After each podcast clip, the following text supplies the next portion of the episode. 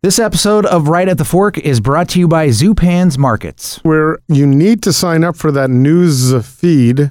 Go to zupans.com and sign up for it. They send you the specials every week. And also, you always get something free. Right now, if you're signed up, and I don't know when you're listening to this, but for instance, when we're recording, if you're signed up this week, you would get some free tulips Oh, nice. to take home. And, you know, that makes sense. Makes everybody happy. Give them to your love of your life, and they'll be like, "It's so considerate of you." It's like, no, Zupans was so considerate.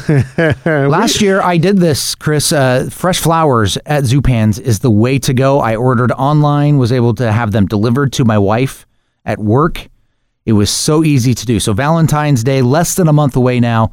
Order online, as you mentioned, zupans.com, where you can also sign up for that news feed. Yes. And if you walk into the store, they're always beautiful too. Mm-hmm. You'll also see right now it's citrus season in full swing. The sumo mandarins are here. And what I didn't know, those were named because the little knot on the top of the uh, on I the top of the I, orange. I didn't put that together. It's the the, is the, man bun. Yeah, the man bun. Yeah. So uh, and they're delicious. So we're we're encouraging you to go down and get a little bite of citrus. If you citrus right if you now. walk into the stores right into where the uh, produce uh, departments are, they're right in front of you. At the Burnside location, I was just in there the other day. Well, bam. and they're beautiful and. Oh, colorful. they're, they are so beautiful. Also, don't forget Cellar Z regional dinners always taking place in uh, February, Piedmont. and then move to another region of Italy in Veneto in March. And so, also, I just wanted to mention um, one of the nice things about Italy that we don't have here in Portland is swordfish. Right. So I love going into Zupans, and they always have swordfish steaks available, and they're delicious. Last time they were, the deal was so good. I asked him to pack me up 4 Mm-hmm. and he said, "Do you want two of these separately and vacuum packed so you can put them right in the freezer?" Yes. Oh wow, That he, was he knew what you were thinking. Yeah, well, yeah. He, I didn't even ask for it, and now I know they do that. Yeah. So when there's a good deal, it's nice to get a little extra product. It's Zupan's, three locations.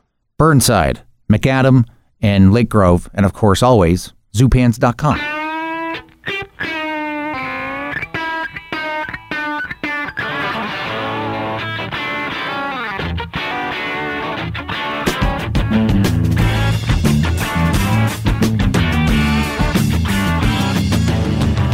It's time once again for Portland's Food Scene podcast. We call it Right at the Fork, and this is what happens. As Chris Angelus from Portland Food Adventures comes together with me, Cort Johnson. I'm in here just to push some buttons.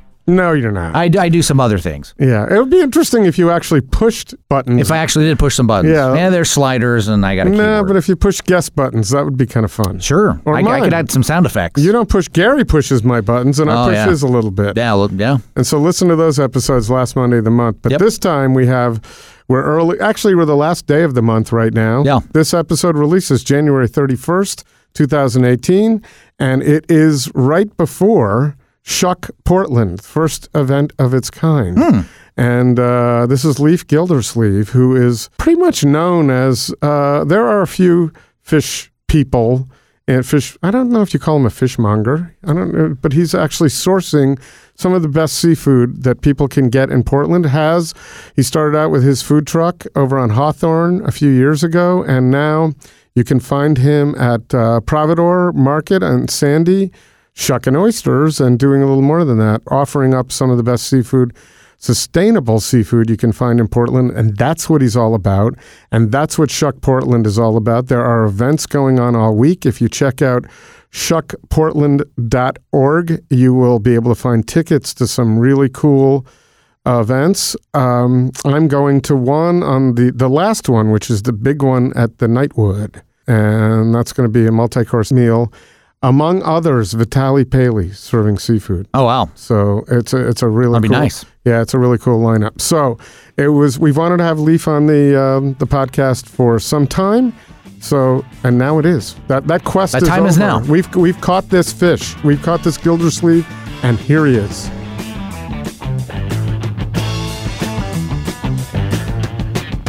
Cool. That's usually my seat. I've never sat here before. Five years. Does it feel different? Yeah. I feel a little more in charge. Maybe I should do this. No, I can't. Because he's not really there. Cort's usually here. He had Yeah. to step out. So, Yeah. um, but no, that's usually where I'm sitting. Anyway, Yeah. where you know where I expected to sit when I moved to Portland was in front of a lot of seafood. yes. Right, so I moved from Connecticut. We have pretty good seafood there. Sure. I miss my swordfish. What's left of it? Yeah, well, that's what we're going to talk about. But when I got here, Portland isn't really a seafood town. No, it's kind of perceived to be coastal and seafood ish, Right. like Seattle would is, but right. uh, unfortunately, really hasn't been established in that way. And uh, I, of course, we're not right on the coast, but neither is Seattle. And my first experience in the Pacific Northwest was in Seattle.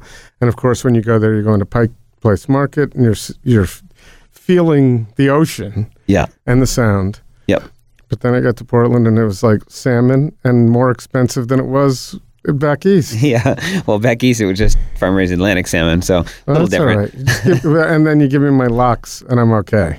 Yes. So, but anyway, so, um, and now I'm out on the coast. I spent some time on the coast and I found some great places for seafood, but it's still, I don't think, you know, I, I don't have, I had a fish market when I lived in Guilford, Connecticut, where it was Jacques Pepin's fish Yeah. market. Wow. That's where he went. Yeah.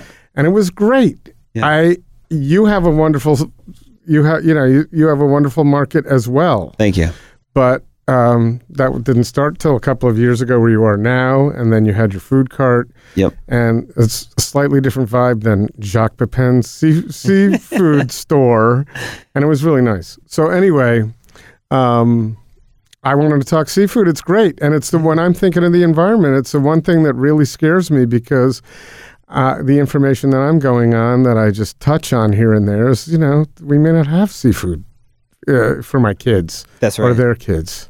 Or we'll just have different kinds of it because we've depleted a lot of the other species if we're not careful. Right, and I and I hear, I, I touch on a little bit from some restaurants and so forth, and people are into it. But uh, I'm curious to learn. I'm interested in learning more about it and what how close, how perilously close we are to losing some of the wonderful bounty that we have now, and what the odds are that we're going to be able to sustain that. And you're working on that. You're working working hard on it. that. Yeah, working hard. Uh, you know, it's a uh, it's a broad topic that deserves so much time, and and there's so many different components and facets of the industry that so many people don't know. I even being somebody that's been in the industry for my whole life, my family had a fish market growing up as a kid. So I'm a second generation fishmonger, and I'm still learning every day. There's still tricky stuff that happens in the industry that I learn about, that I'm more aware about, and then I make sure that my consumers don't get that that happens to them. I provide them with a, a better product that doesn't have the preservatives in it, or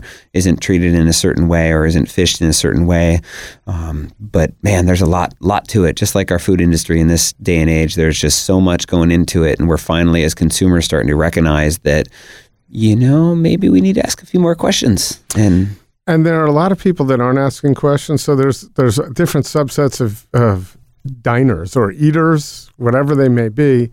Some people who don't care. Yep. Other people's who other people who do care, but uh, a lot of the, the research is something they're not going to do. So just like the um, the the ocean, there are people like you who are really close to it, who are at the- at the heart of it, who are making sure with knowledge um, how to go about doing these, doing what you're talking about, being sustainable. yep, Um, and then some of us, I, I haven't done enough research. I'm eating a lot of seafood. I'm concerned. Does the tuna has that has this been um, has this been tainted from Fukushima?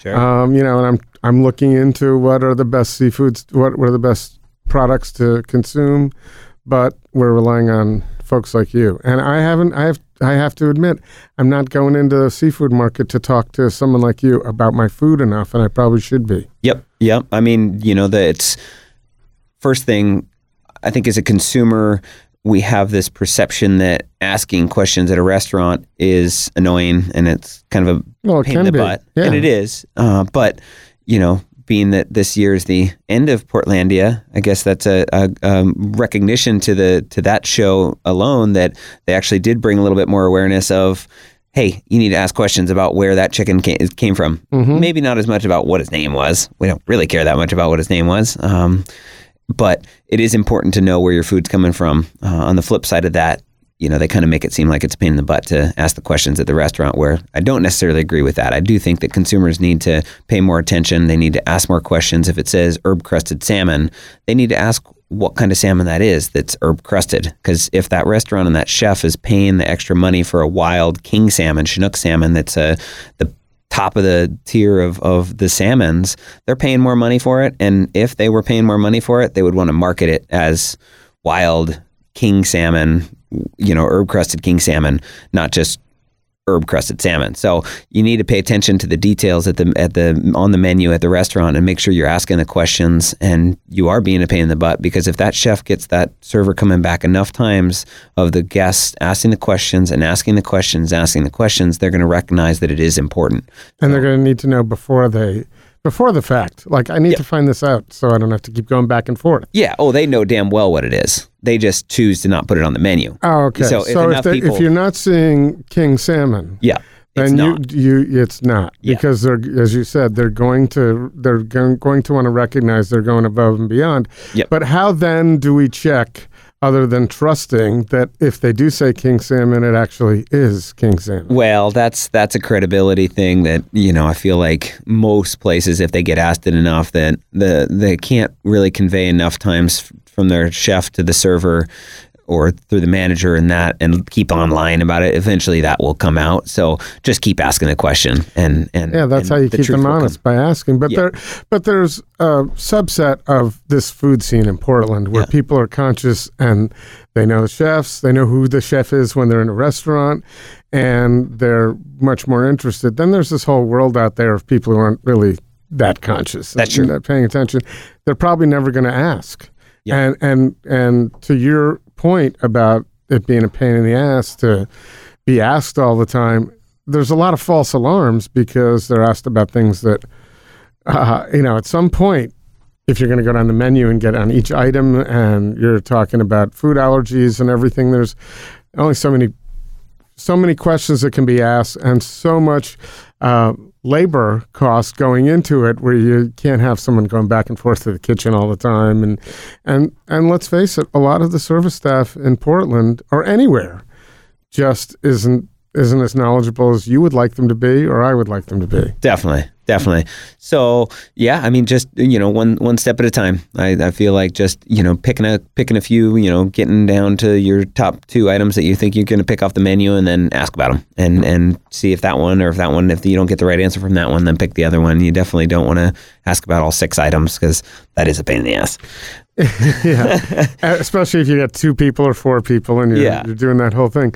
So, um, how concerned are you as a diner? Do you get out a lot? By the way, you're a busy guy. Do you? I- And I find a lot of people we interview they don't get to get out as much as they would like because they're working very hard. Yeah, not as much. I've got two young kids as well, so it's a little bit more challenging to uh, either have them covered or to take them to places, then because that's a pain in the butt as well. Um, so not as much. I was when I was selling wholesale fish to the different restaurants around. I was getting out more then uh, to visit the chefs that I was selling the fish to and that. But you know, I still get out a handful of times uh, every couple months and and visit the the favorites and um, more lunchtime stuff. Not as many fancy dinners. So, are you asking those questions every time, or do you just kind of know off offhand? Oh, most of it I know. Because you're going to the people you know and what they you you know what they might be buying. They're, are they not buying from you any longer? You're not selling No, wholesale I'm just to doing restaurants. retail now. Okay, you're Yeah. just doing retail. You know, I know what's available in the marketplace. So if I see something that you know creates a red flag, then I know something's up, or I know they're defrosting fish, or you know, which is fine. Defrosted fish can be fine as long as it's done properly and it was a good fish to start with. It's handled properly and that. So, um, you know, overall for Portland, you know, a lot of the restaurants have salmon and halibut, and and they're not as fun uh, with the with the sand dabs and the you know wolf eel and and different more undesirable species, which I think is important that the chefs need to continue to expand their horizon and the consumers need to be more open to trying those different dishes as well, because you know if we continue to put pressure on only the top four species, the bass, the salmon, the tuna, and you know the shrimp, then then those are going to have problems, um, and and there's too much pressure, too much human pressure, too much demand on those uh, specific fish. Uh, Paul Paul Greenberg wrote a great book a couple years back called Four Fish, and it talks about that that there's just so much demand on those those four species that we need to broaden our horizon and have more awareness of the more undesirable species. Chefs Collaborative did a trash fish, uh, you know. Um, marketing push a couple years back, and that was to bring more awareness to the undesirables. And so that's skate wing, that's wolf eel, that's sand dabs, that's different kinds of sole, English sole, sole, starry sole, you know, different kinds of cod, different stuff. I would think they need to repeat that though, because I remember that happening. Yeah. I was aware of it, but it's not something, you know, a couple of years later that's top of mind. So yeah. much like uh, you are starting Shuck Portland Yep. And that's going to be, I assume, an annual thing, and that yes. will keep issues with oysters and shellfish top of mind as we go. Trash fish, in my mind, I saw it. I remember Cathy Whims doing yeah, uh, doing trash fish dinner. Yeah, exactly. So I remember that, which is pretty good for me because my memory is always that good. and uh, but there hasn't been anything since. So when when you use words like need, we need to. Mm-hmm that's one thing. Doing it is another thing. And it's not all on you, but no, I mean, it's hard to get a collective body of people moving in the same direction. So, uh, are you taking notes or are you saying I'm, call, I'm gonna, call Cathy or call somebody? I'm going to write back down trash fish because, you know, that is a, uh, a good point. But for you know bandwidth, you're right. It does take a lot. This this whole Shuck Portland event that we're putting together is going to be an annual event. It's been four of us that have been organizing it, and oh my gosh, it's all just something for you know nonprofit. We're going to raise a bunch of money to benefit uh, wild oyster restoration projects on the Oregon coast. So we're looking to raise money and we're going to seed oyster beds in Netarts Bay and Yaquina Bay uh, down in Newport and because we used to have all these oyster oyster, shell, oyster populations on the Oregon coast, and then in the early 1900s they came and just harvested them all. So now there's none.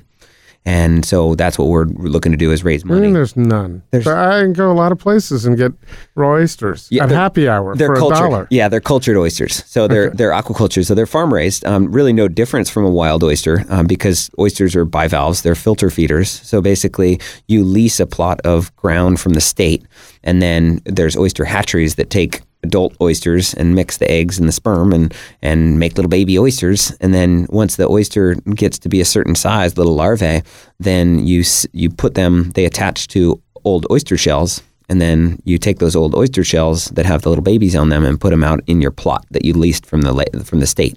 And then it takes about anywhere from a year to two years for that to grow to market size. And then you go back out and harvest that oyster off of that plot that you leased from the state. So really a cultured oyster in X plot versus the wild oyster that's right next to it, it's the same difference. It's been eating the same wild algae that's in the ocean um, as as the next one. So they're cultured, but but really just in a controlled environment, um, a harvestable environment per se. And so, uh, what are the effects on that? So, as a consumer, you're saying there's not much difference in flavor. This no, not no, much different. No, or, they're or awesome. or the health aspects are the same. The same, and they're actually net positive for the environment because they're taking nutrients out of the water. Mm-hmm. Whereas as as humans, we're um, adding so many components and adding so many nutrients to the water, so they're a net positive when it comes to aquaculture or farming fish or anything like that. That's adding nutrients to the water. So so all this shellfish aquaculture is is a net positive for the environment. So it's really sustainable. Oh, okay. So I long ago saw on PBS they had a really fascinating. Um,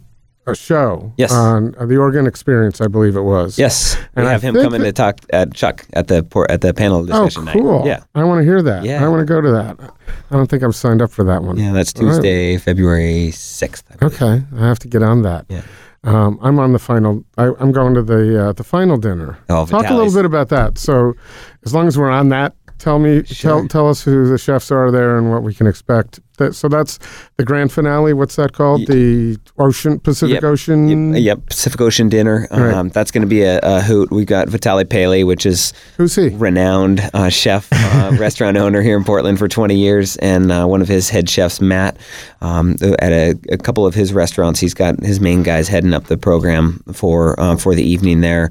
There's going to be um, a couple other chefs and shellfish producers involved, along with Maylin from Olympia Oyster Bar, myself, Lyf from Flying Fish Company, um, and and then uh, we're going to be doing a couple of the courses as well through our prospective restaurants.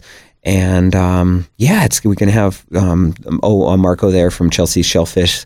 Uh, um, that's an oyster grower up in um, Shelton, uh, Olympia uh, as well, and they're going to do a couple of the dishes. So it's going to be a wonderful evening, uh, pairing wine and spirits and beer along with it as well. We've got four different breweries in the this week or the the Shuck week that are brewing oyster beers uh, to go Oh, along cool. with, with these events. So I didn't know that. Yeah. So that's a little bonus to Yeah. having got going already. yep. Yep. And that's it's at the Nightwood. the Nightwood, yeah, new new gig with uh, Camas Davis's um, new new venue, which is going to be exciting to to, to Mm-hmm. Which got it. funded, by the way. Got, it Yes. hit the Kickstarter funding. Yeah, they- I supported it. What about you?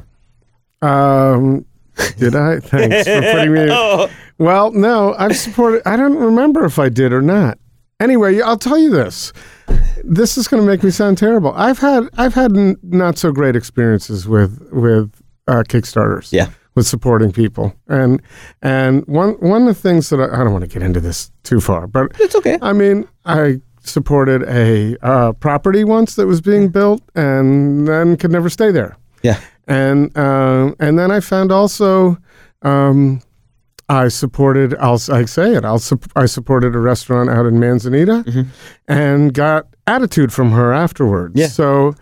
I'm at the point with Kickstarters where I, I have my other ways of supporting businesses totally. podcast here, getting the word out. What we're do this for Shuck, and I'm, I'm, I've learned to feel okay about that. That does not mean that I'll never support another Kickstarter again, but I think twice when I'm like late at night at eleven o'clock at night and say, okay, I'm going to lay two hundred bucks into this. I'm not, you know, No, yeah. am not that flush with cash to be throwing it out there. I know. I, I put one into a restaurant uh, 400 bucks a few years ago. They stopped the program Ugh. that my pro or my my reward has. Yep. I used it. So I tell you, I did a Kickstarter for Flying Fish when I started it. I supported before that. You did. Thank and you. I came to your event. No. Yeah. uh, and I will tell you from the from the back end side, I certainly don't tell businesses or friends that are thinking about doing it that it's all roses because it was a pain in the ass. Yeah. it was it was super challenging. and there's a lot of fulfillment there. I, Oh, I mean, I still have my hat. That's why I know I did it, right? I wouldn't got, got a hat and I came to that event wherever that was on Division. Yeah, right? yeah, yeah. Somewhere down there. Yep, yeah, that was Uh, fun. Yeah, that was great. So anyway, there's Thank you my for your little, support. My Appreciate pleasure, it. and I'm glad that, that I'm glad that that came up because I have supported Kickstarters. It's just lately I'm a little sour on it. It's okay. So Yeah. the whole thing. Um, but where were we? Oh, you know, you were going to talk about the PBS. Um, pot, um, Oh, I want to know. So where do we have? So Washington and Oregon, who has better oysters? Well, you know, or Washington does have better, well, better oysters. I guess that's a subjective um, question. More as- coveted oysters, right? Um, I I would say Washington. Um, you know, they're they're more renowned for their oysters. You know, two things. Uh, or Washington has better protected bays, so it's a more like a lake. You know, the whole Puget Sound, you can grow oysters m- more efficiently. Uh, we only have the handful of protected bays: Netarts Bay, Yaquina Bay.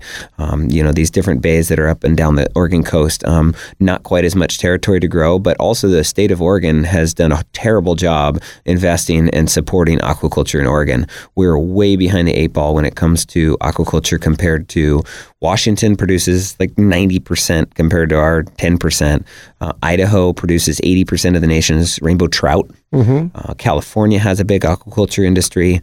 Uh, we have almost none, almost non-existent, except for the shellfish, the few oyster farms there are here. and crab. So, I mean, well, that's all wild. That's wild harvested. Oh, okay. That's not aquaculture. That's not farm raised. Um, mariculture.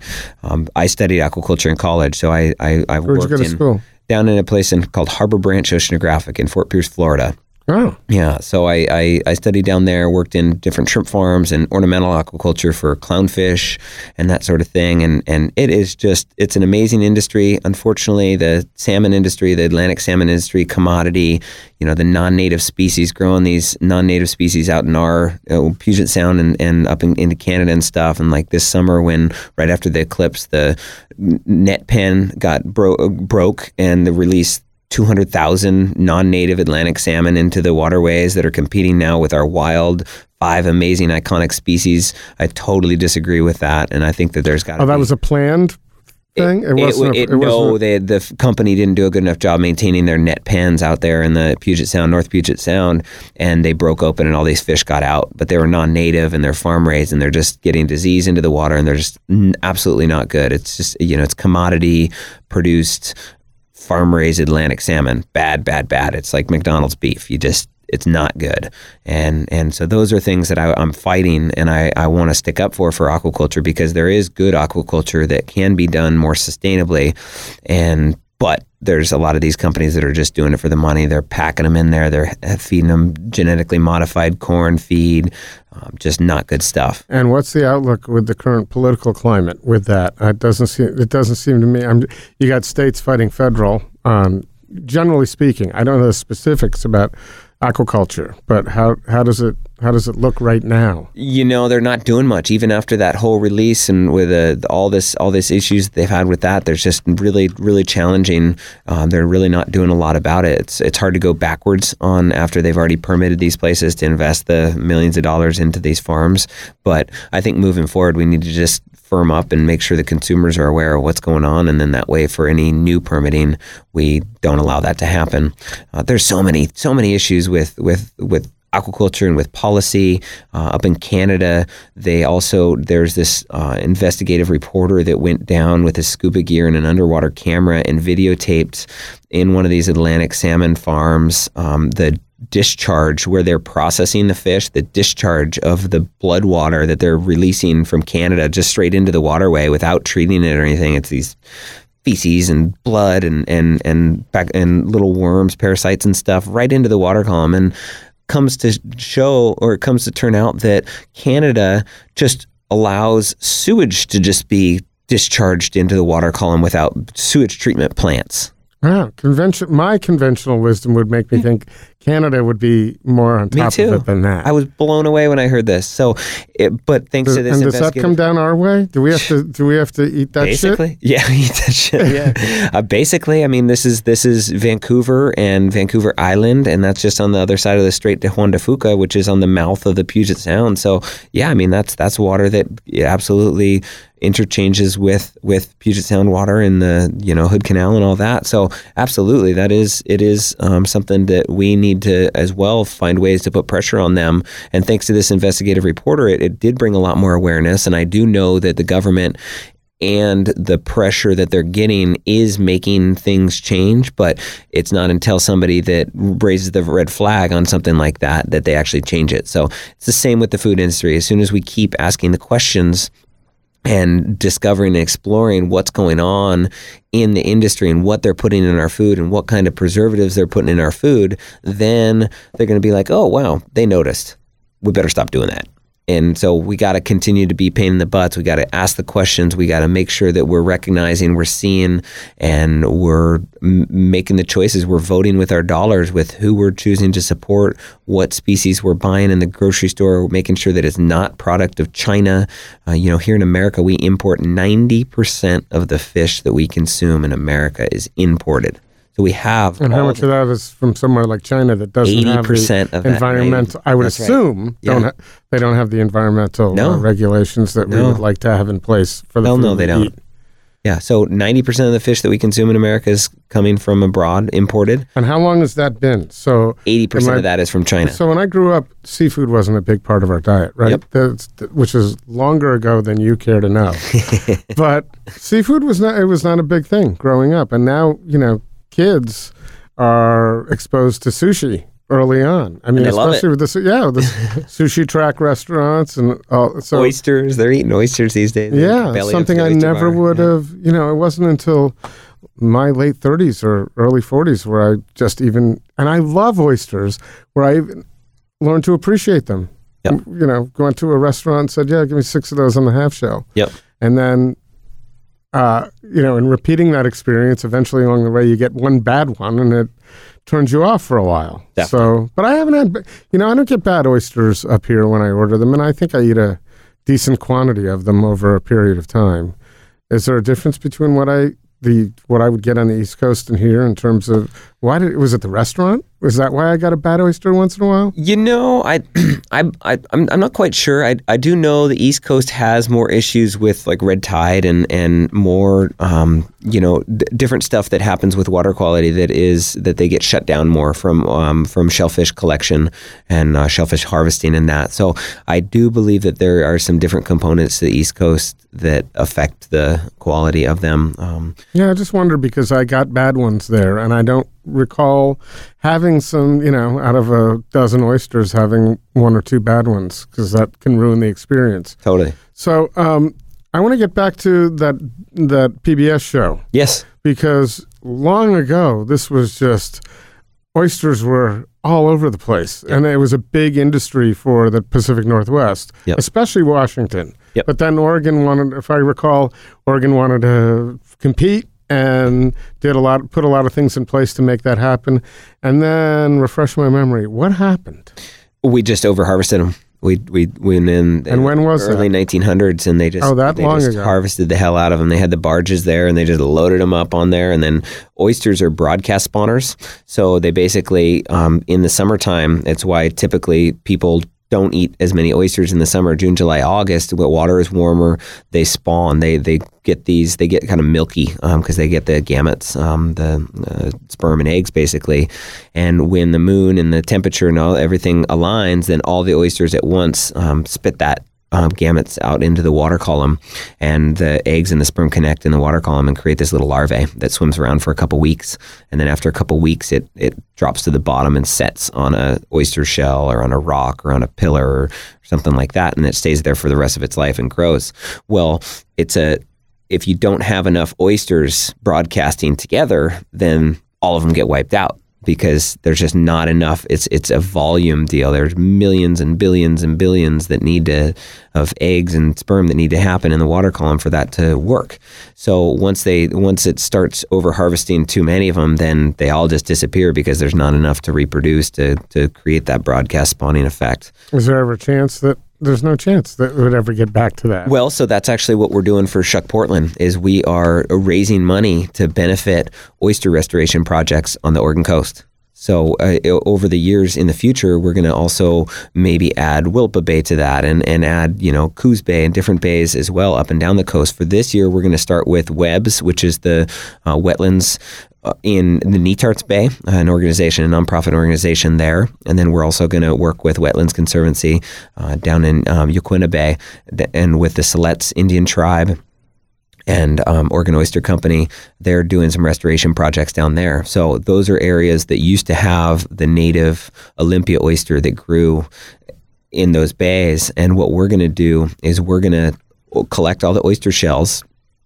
We're going to contract with the hatcheries where they're already producing oyster larvae. And then we're going to take the oyster shells, put them in the tanks where there's oyster larvae, and seed those oyster shells with the native oyster, the Olympia oyster. It's a unique little button oyster and really metallic great flavor, uh, kind of a coppery flavor, a um, lot, of, lot of punch for the size we're going to seed those oyster shells with Olympia oysters, and then we're going to put those oyster shells out in the bays, out in these selected bays through these programs that we're working with, and and start to rebuild these oyster populations. Not for harvesting in the future, just to have oyster populations because it helps to the wetlands and everything for salmon larvae, and, and it's all part of the the whole cycle of wetlands to have oysters there. They're filter feeders. They clean the water. Um, the they create habitat for small fish and, and all the little copepods and the things that live in the ocean. So that's actually what the goal of Shuck Portland is: is that we're going to restore wild oyster populations on the Oregon coast. and how did this come up? What was the genesis of? Uh, how did the first conversation take You place? know, I, I've had it in my mind for a while, and I reached out to Malin from Olympia Oyster Bar, and, and she had it in, in her mind as well. So we got together and joined forces, brought in uh, Jarrett from Tournant, who's a caterer and restaurant here in town, and then um, Natalia um, Toral, who is an event planner. Um, she throws parties. So she is the organizer for us, uh, for a bunch of us entrepreneurs that want to blast off ideas. And then she's the one that actually organizes it and follows through with those ideas. So we've got a great team of four of us that are putting it together. And, and, and then we've got our beneficiaries of the, like I mentioned, the Wetlands Conservancy and the, and the Webs. Um, so that's where the money's going to be going. And we're throwing some launch parties. We're doing educational classes during the week. We're doing a panel discussion down at Ecotrust during the week. We're doing uh, the big um, fancy dinner with Vitaly Paley and such on on Friday. And some other meals, and then some. Some others. As I understand it, some restaurants around Portland are just going to participate by doing some special things. Yep. So, and if you go to it's shuckportland.org, Dot org. Yep. correct? Yep. Uh, so if you go there, you can see all. Yeah, participating restaurants will also collect their oyster shells in the week. They're going to donate a percentage of the proceeds to the Shuck Portland organization. Um, and then uh, you can go do little oyster crawls around town and go to the different restaurants that are offering different specials that have to do with Shuck Portland. So, trying to bring awareness to the city, trying to get as many people involved, all for the benefit of oysters on the Oregon coast. Maybe you and Natalia and, and Eric Russ uh, from Pono, because they're Yeah. they're friends. They're doing a fried chicken crawl for the podcast. They're gonna Oh, do a wow. little crawl and, and and just narrate it as they go. Yeah. Maybe you can do an oyster crawl too and talk about some of the different We- oysters around. That would be great. Yes. And you know Natalia, you don't have to. You can just put that together. Yes. So anytime during the year, we just we usually run one of those. Uh, we call them sound bites Sweet. where we feature something fun. We did a, I did one with her where we did, uh, and you can go back and look. It was last year, earlier last year, uh, tartars, steak tartars. Yeah. Uh, well, it was more than steak tartars. but- Yeah. So do that. So, um, what was did and you grew up around here? No, I grew up in northern Idaho, in Sandpoint, Idaho. My dad originally moved from Seattle uh, to inland to Sandpoint, which is only about 350 um, nautical miles. Well, nautical miles. Um, as a crow flies miles. Yeah, if we could all Um, fly like a crow. Yeah, well, so the reason I say fly is because he used to fly, be a flight instructor for little Cessna planes. So he'd fly back and forth from Sandpoint, Sandpoint to Seattle all the time. So he'd pick up a box of fish in Seattle, bring it back to Sandpoint, and then sell it in Sandpoint because inland you don't have good seafood there. So that that was the 1979, the year before I was born, that they started Flying Fish Company in my hometown. So I grew up as a kid packaging fish and selling fish in our in my hometown. Just a part time family business, um, one day a week to start, and then it ended up being two days a week. So just part time, and then um, my dad recently retired about four years ago and sold the business to another set of folks um, that own it now. How big was it now at this point in time? Oh, same deal. Always just part time. Oh, just Wednesdays and Fridays. thing. Yep. Yep. and you started your food cart sim- similarly, right? It was not, you, you know, Yes. it wasn't the big. You didn't go get a big investment, No. open up Pike's Place Market. No, So- so, during the recession, I got laid off. My kind of real estate real estate job out in Utah is where I was living, and when I got out of fish stuff, I was ski bumming for several years out there. Um, got laid off my full time job. Couldn't really find other work. This is 2008, and started flying fish company out there. I started selling fish at the farmers markets in Utah.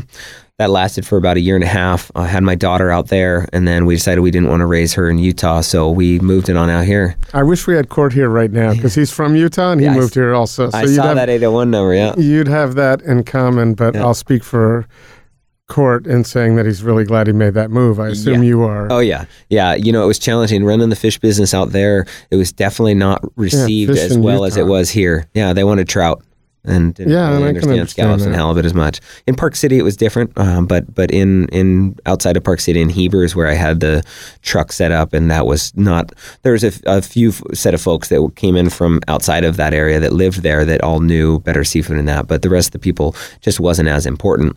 So moved here about eight years ago now and started selling uh, in this big step van that I shipped here from Utah. And I parked that over in, in the in a cart pot across from Pok Pok. And that was where it started. I was there for the first six or nine months. And then Kruger, Don Kruger over at Kruger's Produce um, came over and invited me down to his spot at 23rd and Hawthorne. So it wasn't really space for me to put my truck at 23rd and Hawthorne. So I decided to build out that little shack on the corner. So I had that little 11 by 16 shack for five years there at Kruger's, next to Kruger's Produce and Grand Central Bakery, right across from Jam. So that was a nice chapter. I built out the shipping container to be my commercial kitchen. I was producing my smoked salmon out of it. It was just a wonderful, had a lot of character. People, customers really enjoyed coming in there. You know, it wasn't with a boat behind it and, and that, but we're in Portland. We're not next to the ocean. So um, the people and so, how did you? What was sourcing like? Did you have to take a lot of time to go out to the coast yeah. on an ongoing basis, like weekly, or how did you get? How did how did you procure your product to sell? Yeah, so most of the, it's kind of how I work is I, I don't I don't spend a lot of time or labor um, paying somebody else to actually drive and pick up product. I, I I go out and build the relationships and then figure out ways to get the product shipped to me. So I work with fishermen in Alaska, in Washington, and here on the Oregon coast, actually even down into California and I work on those relationships, build them up, figure out the logistics on how to get it in. And being small local fishermen, you and same with the oysters that I get. You know, some guys come in once a week. Some guys don't have a schedule when they come in, so they just come in when they come in. So you got to have dozens and dozens of them so that you put the pieces together and hopefully you get enough product for the week and and outside of that you just fill the rest of the voids with the seafood wholesalers that are here in town or up in Washington and again they ship product in on, on trucks every day. So so you you whenever possible I source directly from fishermen and from oyster producers and then outside of that I just fill the gaps with the seafood wholesalers and um, you know producers. Would you would you say that you're the most knowledgeable fishmonger in Portland? Absolutely. With confidence. With confidence. Okay. Yeah. That's so so what's and in Utah you must have had a little supply and demand problem. Fish has to fish has to move it had to You fly into have- Salt Lake. Yeah. And that's expensive. That's expensive. Yeah. But did you have any product left over that, you know, did you have a lot of waste? You know, so what I do with my waste, and, and this is one of the unique things of my business model, is I create my smoked salmon or other smoked products. Now that I've got the oyster bar, I can create, you know, I make, I put any whitefish that's left over into the cioppinos or, or that sort of, or ceviche. So basically, any of the reds, any of the salmons or scallops or black cod, anything like that, I, I have it in my case for a couple days. Um, I only have fresh fish in my case, so I don't defrost fish to put in my fresh case. What's what's in my case is fresh, which means it's never been frozen. It's never been hard. Grocery stores just take frozen product and defrost it, and then they put it in their case. But that's not fresh fish. That's just defrosted fish. Mm-hmm. So that's the first difference. Is my fish is fresh, which means it's never been frozen. Second thing is I leave it in my case for a couple days. If it doesn't sell, I pull it out and I brine it and I put it and turn it into smoked salmon. And then and then I fill the case with new fresh fish. So what happens is the case the fish in my case is super fresh and it stays super fresh because I'm pulling and rotating that out because I also need the smoked salmon you know, I need the weight in smoked salmon. So by rotating that cycle through and turning it in into smoked salmon, it keeps the fresh fish fresh and then utilizes that, you know, seconds or what would be shrink for a grocery store, what they throw away. And I turn it into another product that I actually just sell and I don't lose any money. So I have a real problem throwing food away. Yeah, I would imagine so. And how did Providore, how did your relationship with Providore come about? And was that something, obviously, had to excite you because you did it? Yeah. Uh, but that's a little different than being out on Hawthorne. Yeah, it was. You know, at Hawthorne, it, it created, you know, it was this entrepreneurial era of flying fish and me, and, and I was doing all these farmers markets and I was doing Hawthorne and then I started wholesale and I was selling to the restaurants and I spread so thin all over the place. But it also got my name out there and it got my reputation up and got me in the restaurant world and it got me in the consumer world. And with that reputation, I I got into you know brains of of Pastaworks and then they they came and approached me about this new venture that they had which was is now Providore. And so they invited me to a flying fish company to do the fish. And out of that i i've also sold local pasture raised meats over the years as kind of a secondary thing outside of the fish just to get some extra revenue uh, working with local grass-fed beef and lamb and pasture-raised pork and pasture-raised chicken and stuff. So out of the invite, I also decided to take on the meat program there. So I created a little sub sub brand called the Meatmongers.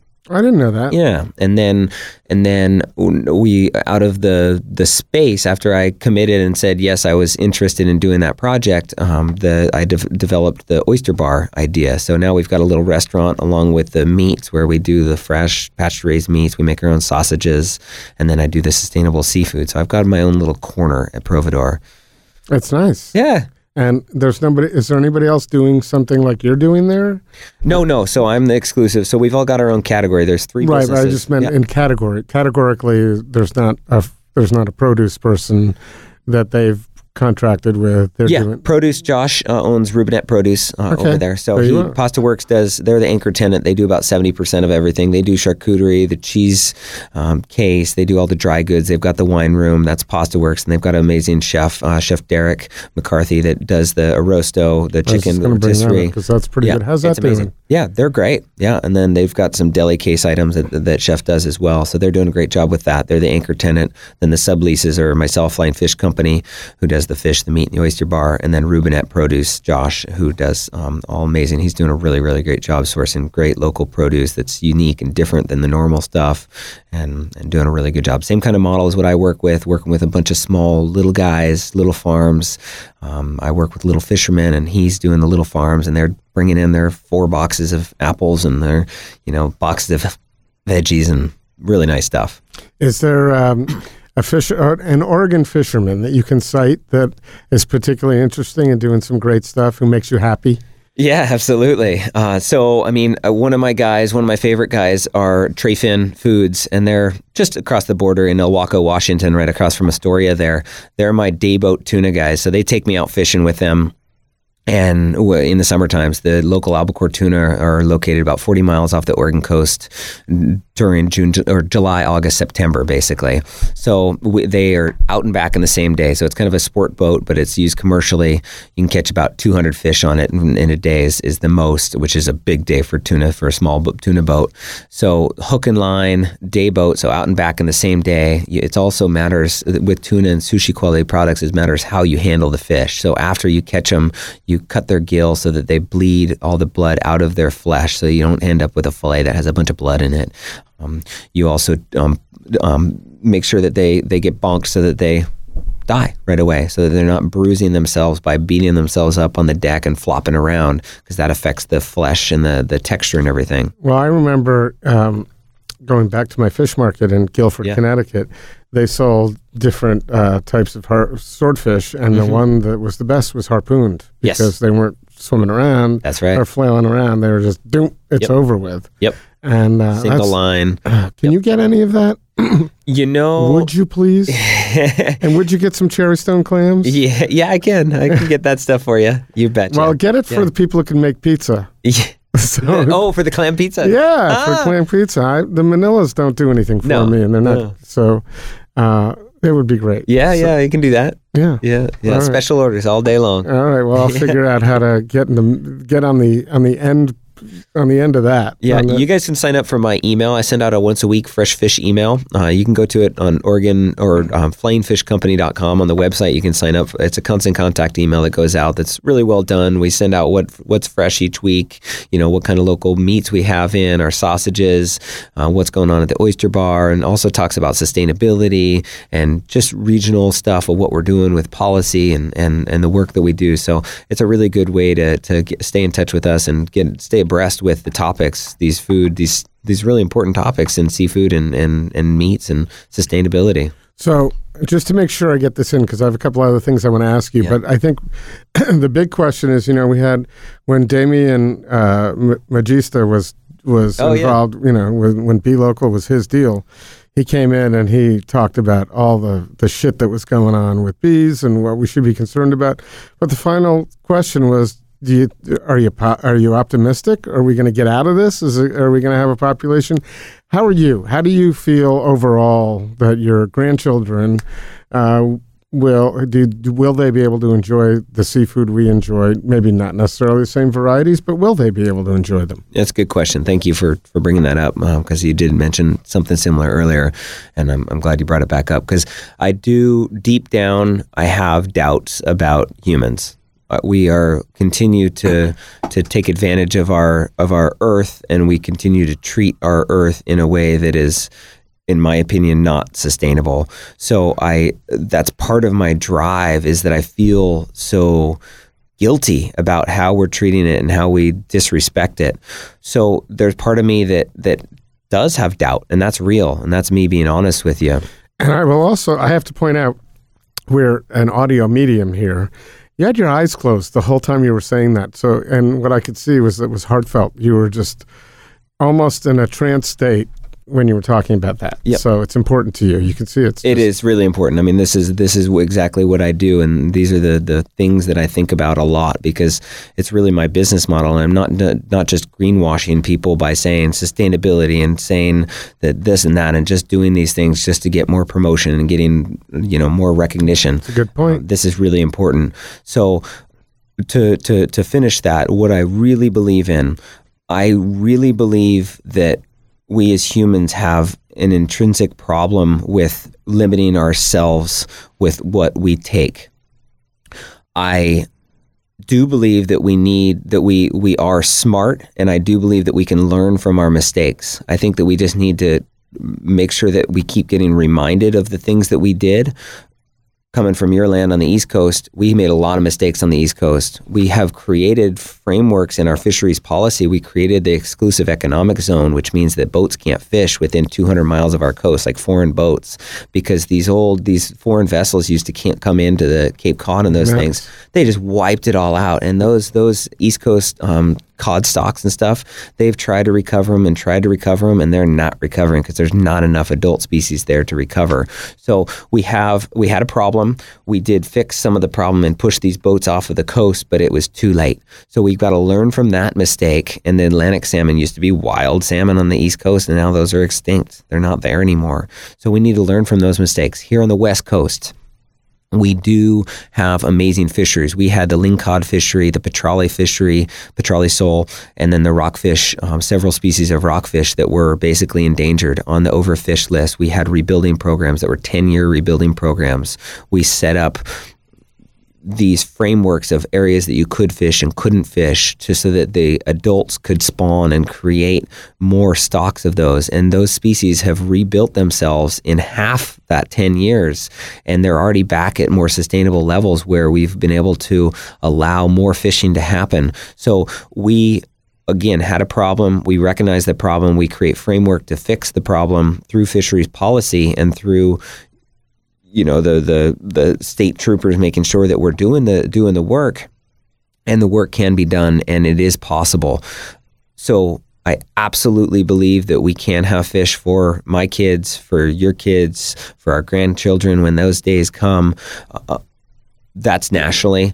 I do believe that we have issues internationally with these highly migratory species like tuna that go from one country to the next, and um, really creating framework that you know, once you get out into the high seas where there's no governing body, that's a big problem. And and there is still a lot of work that needs to get done. We need to continue to ask more questions, um, put more pressure on this illegal, unreported, and unregulated fishing framework that we have that Obama put into place. So I do believe that with work, it can be saved. Is that going away? What? I, because it seems like everything Obama put in place, this guy wants to take it away. Yeah, it has been. I, I do quite a bit of work with fisheries policy, and right now we're uh, renewing our national fishery policy called the Magnuson Stevens Act, and it is a shit show. It is an absolute shit show. The things that are happening with the national monuments, with marine protected areas, um, with fisheries policy, allowing more flexibility and just basically disregarding things like total allowable catch, these scientific based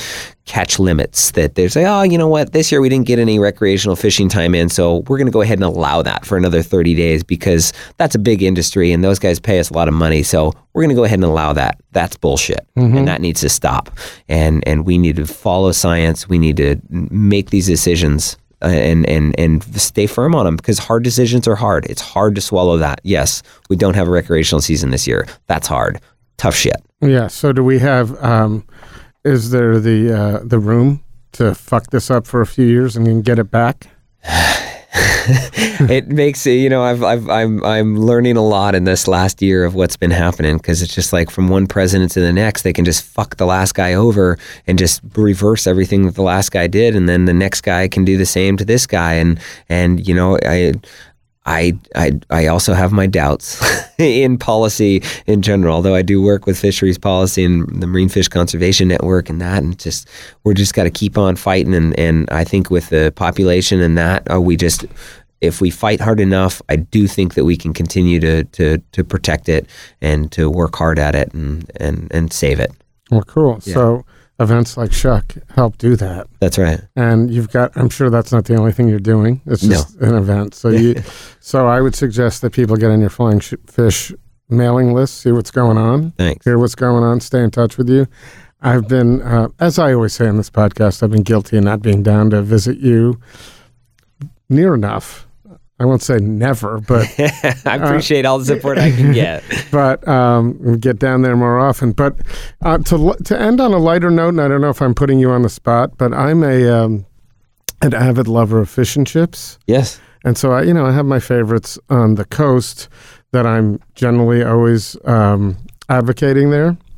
And one of them, do you want? We can take. uh, one of them is down in um, in South Beach, South Beach Fish Market. Have you been down there? Uh, South Beach. No. Oh, can we go sometime? Can I take you to see what you think? Yeah, yeah. Okay, so there's that. But do you have any in Portland places to maybe not necessarily fish and chips, but yes, fish and chips that you particularly love that you recommend? You know, funny that you asked that. I just actually went out a couple nights ago with a couple buddies, and we went down to the uh, Toffee Club, and they had a great fish and chips. I've never heard of it. It was right down here on Hawthorne in southeast, uh, southeast. Let's see, that is 11th, 10th, maybe 9th, uh, southeast 9th and Hawthorne and Toffee Club. They did a really good job. It was it was damn good fish and chips. So, Nice. yep. Yeah, that was that was the best one uh, that I think I've had so far in Portland by far. There's not a lot of fish and chips around. No, and there, you know what? I'm now trying to rack my brain thinking where do I like to go in Portland, and I know there are some, but nothing that is that outstanding to me that it's coming to mind right now. No. There's some good fish and chips. I just had a great. If you had this completely off topic, but thinking of fried food, Burger Stevens uh, fried chicken sandwich down at the new food carts in Pioneer Square. No. Oh my God, Oh you got to do that. Yeah. That's a suggestion I Yeah, made yeah. to you. You just gave me that suggestion. I'll pay you back with that. So, anything else we need to know about Shuck Portland? We t- we discussed it. We interspersed it w- throughout this podcast. But one more, just so you don't say, "Hey, I forgot to say this." You know the the launch party on Friday night is is uh, complimentary. It's free. You can just show up, uh, RSVP on the website uh, or sorry on the Facebook page. You know the other events are super reasonable, thirty bucks.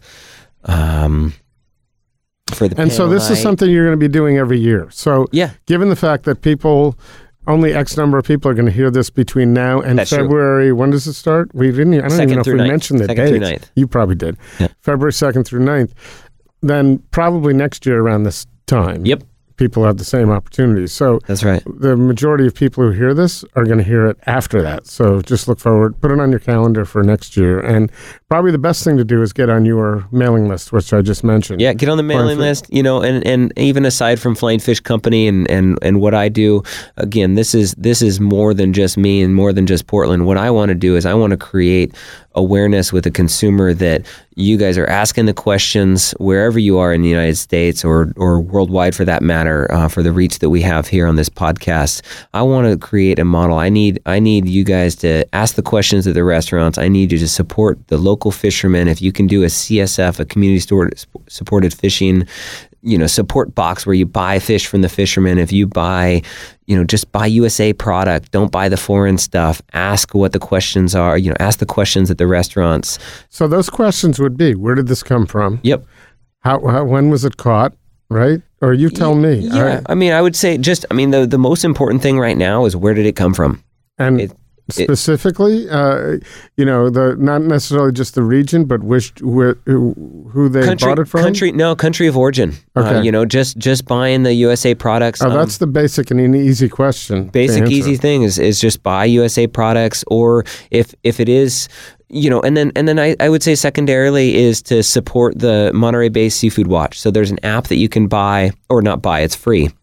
There's the little cards that you can that you can get at the at, from the website and that it's called the Monterey Bay Seafood Watch. And what that'll do is you look up what species it is. If you're looking at barramundi and it's from Australia, but you're not sure if you should eat it or not, you look up on Monterey Bay Seafood Watch and it tells you whether it's green listed, yellow, or red, and just avoid the red. I believe you can get that at Bamboo Sushi too. Yeah, Bamboo's, the- um, yep. they do a great job with their sustainability practices, and absolutely. Right, so that's good. Now I'm now I'm hungry. Yeah, I have me to too. go do that. And this is the latest we've ever recorded podcast. That's cool. Usually we're really talking about the the people. You are so uh, entrenched in what you do and passionate about you do, what you do, and it's one thing I found in this podcast. Sometimes you try to find out what people are doing on their weekends and so forth, and they're living they're living their business and living their passion. So it sounds as though you're you know you're it's obvious you're living your passion. This is what I do: live, breathe, and eat it. Yeah, so good. So I appreciate it. We can everybody can meet you at Shuck and have a conversation with you, and of course, always find you down at Providore uh, on Sandy Boulevard. Yeah, twenty three forty Northeast Sandy. Yeah, and what days of the week? What give us some hours over there? You know that's seven days a week, so it's nine thirty in the morning till eight p.m. And when are you there? I Generally. am there, um, kind of more. We're not going to hold you to it. No, more more uh, middle of the day stuff during the week, and then I, I work an oyster bar shift where I shuck oysters behind the oyster counter on Friday nights. Friday nights. Yeah. Okay. Yeah, Friday nights. I'm going to be down there. Thanks, uh. I'm in town soon on Friday night. Thank you so much. Thank Lyf. you I appreciate much. it. Really my, appreciate my it. pleasure. I'm glad we were able to put this together. It was quick, cheers. starting this morning. Bam. Right at the Fork is brought to you by Zupan's, unsurpassed quality. From the best meats and wines to local baked goods, fresh flowers, and an extensive craft beer selection. Step into Zupan's and be inspired for your next meal. Food loving customers as well as local chefs know that Zupan's is the place to find the very best Northwest Bounty in Portland, West Burnside, Southwest Macadam, and Lake Oswego. Local and family owned for over 40 years. Zupan's Markets. Right at the Fork is hosted and produced by Chris Angeles and Cort Johnson. Connect with us on Twitter and Instagram at Food Podcast PDX or on Facebook at Right at the Fork or online at rightatthefork.com.